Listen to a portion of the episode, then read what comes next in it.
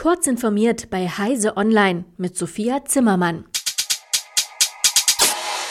Der Energiekonzern Uniper hat nach der Genehmigung für Deutschlands erstes Flüssiggasterminal zugesichert, dass alle umweltrechtlichen Untersuchungen rund um das Vorhaben wie vorgeschrieben ablaufen sollen, unabhängig vom hohen Zeitdruck. Das Gewerbeaufsichtsamt Oldenburg hatte die Installation der zunächst schwimmenden Anlagen kürzlich genehmigt. Möglichst schon ab Dezember sollen in Wilhelmshaven mit LNG beladene Schiffe abgefertigt werden können. Umweltschutzorganisationen befürchten, dass bei dieser Geschwindigkeit die nötige Gründlichkeit bei ökologischen Prüfungen auf der Strecke bleiben könnte. Der Anteil von Mädchen und Frauen in den Bereichen Mathematik, Informatik und Naturwissenschaft ist nach wie vor gering.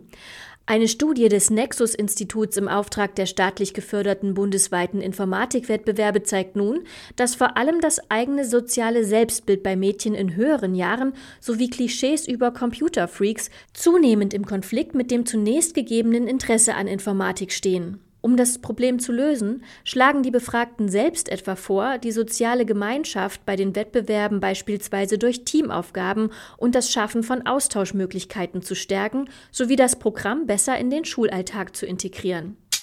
Er hat vier Beine, verschiedene Sensoren und eine Kamera mit 30-fachem Zoom. Der Roboterhund Spot. Vom Robotikunternehmen Boston Dynamics entwickelt, untersucht er zurzeit die 3,6 Kilometer lange Köhlbrandbrücke in Hamburg auf Schäden. Der Laufroboter soll unter anderem dabei helfen, die Lebensdauer von Bauwerken optimal auszuschöpfen. Die Tage der fast 50 Jahre alten Köhlbrandbrücke sind allerdings gezählt. Bis zum Ersatz der Hafenquerung, voraussichtlich Mitte 2030, muss das Bauwerk aber weiterhin instand gehalten werden. Mehr als 100.000 Euro ließ sich die Hafenverwaltung Hamburg Port Authority die Unterstützung von Spot kosten. Mehrere Walarten sind stark vom Aussterben bedroht. Wüsste man, wo sie sind, könnte man sie eventuell besser schützen. Ein Versuch vor Spitzbergen zeigt nun, dass sich ungenutzte Untersee-Glasfaserkabel dazu eignen, Wahlgesänge entlang der Kabel mittels Distributed Acoustic Sensing zu ordnen und auszuwerten. Dabei konnten die Forschenden die 3D-Position des singenden Wales in Relation zum Unterseekabel abschätzen. Gelänge dies eines Tages in Echtzeit, könnten Schiffskapitäne gewarnt werden, um Zusammenstöße mit Walen zu vermeiden. Diese und weitere aktuelle Nachrichten finden Sie ausführlich auf heise.de.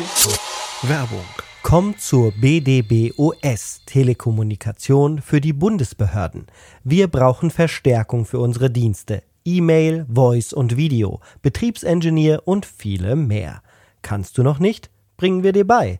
Als ITlerin bist du bei uns goldrichtig. www.bdbos.de